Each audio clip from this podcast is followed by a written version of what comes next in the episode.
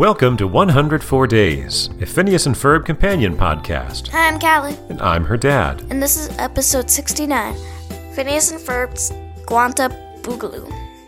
You had to teach me how to say that name before we recorded. You said it just fine. Okay, good. So, this is the one where they're taking a trip to the future.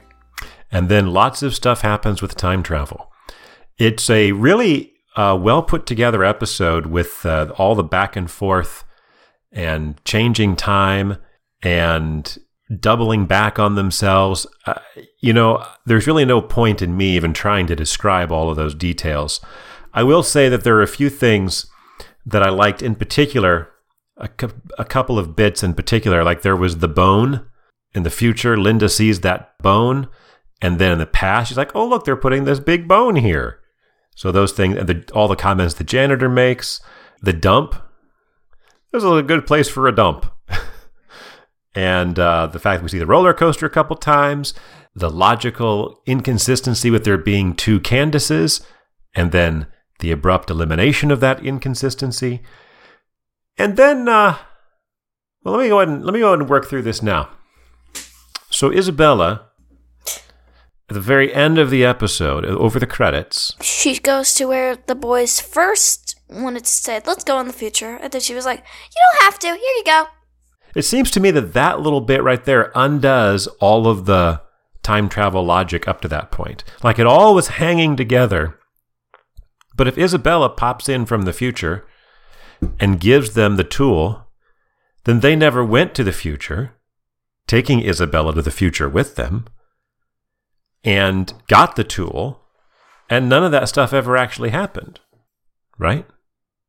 So that part that just makes this part where Isabella pops in a bit of a continuity error. Uh, plot twist.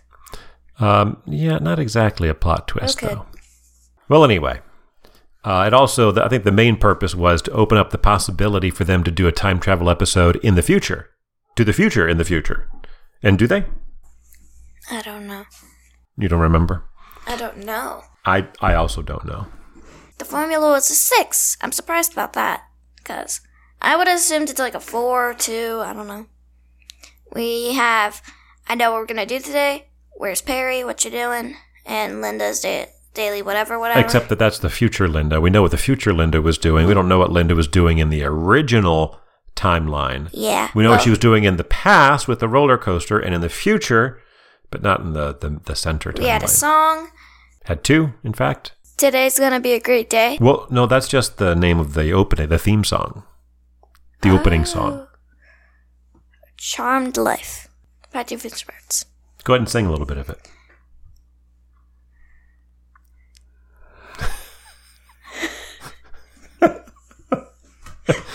it's been a sweet life. Something like that. No, so it was basically another verse that the today is going to be a great day.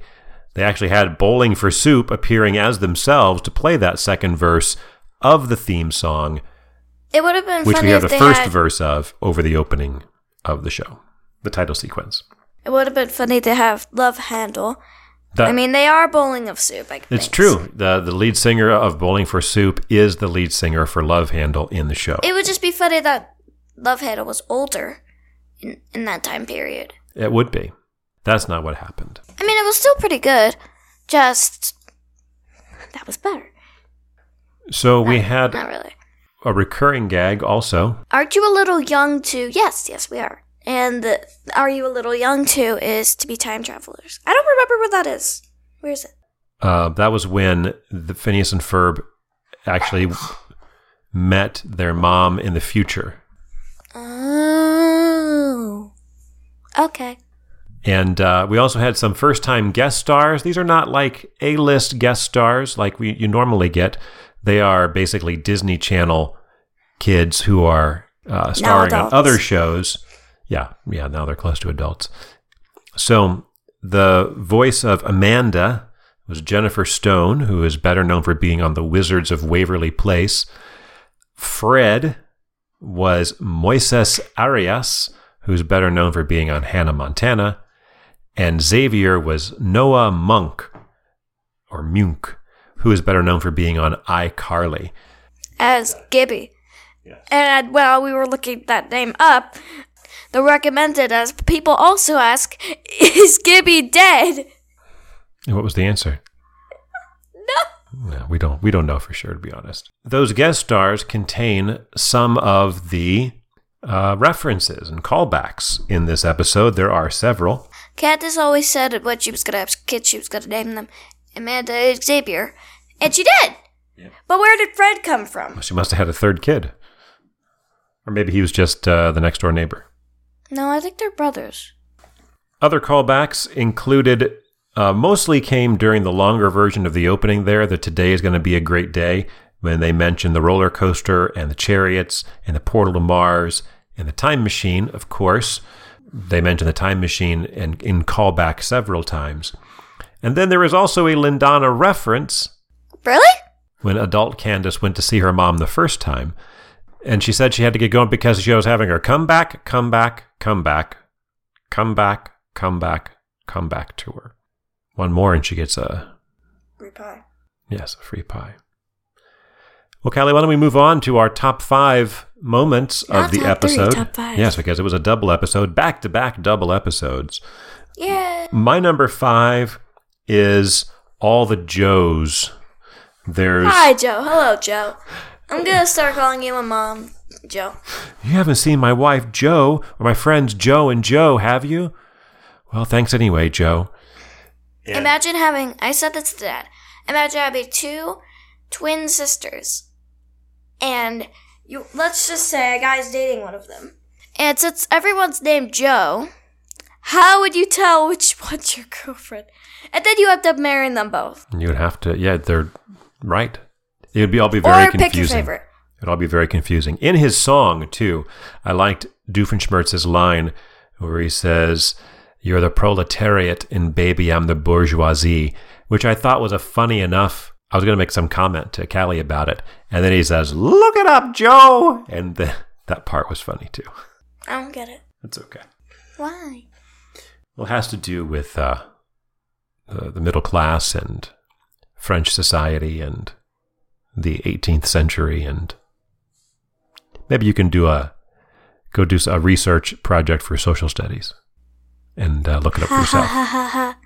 No. Just look it up, Joe. My number five is when older Candace says to Phineas and Ferb, be nice to your sister. And then younger Candace says, yeah, be nice to your sister. That was it. My number four is the multiple times that Xavier and Fred talk about sitting next to each other. I'm sitting under this tree, this digital tree, and I'm sitting next to him. I'm sitting on it right now. I'm sitting next to it. that was on my short list. every time they said it, it just got funnier. Well, so it, it actually followed one of those comedic curves. So it starts off, it was amusing the first time, and then a little less amusing, and then a little less amusing, and then it's like, really? But if you hang with it long enough and you keep making the joke, eventually it ends up as funny as it was to begin with, or even funnier. In this case, it was even funnier. How?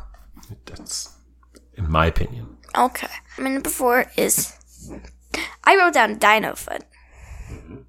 So when they were getting the bone installed in the museum, they were like, "What kind of animal was that?"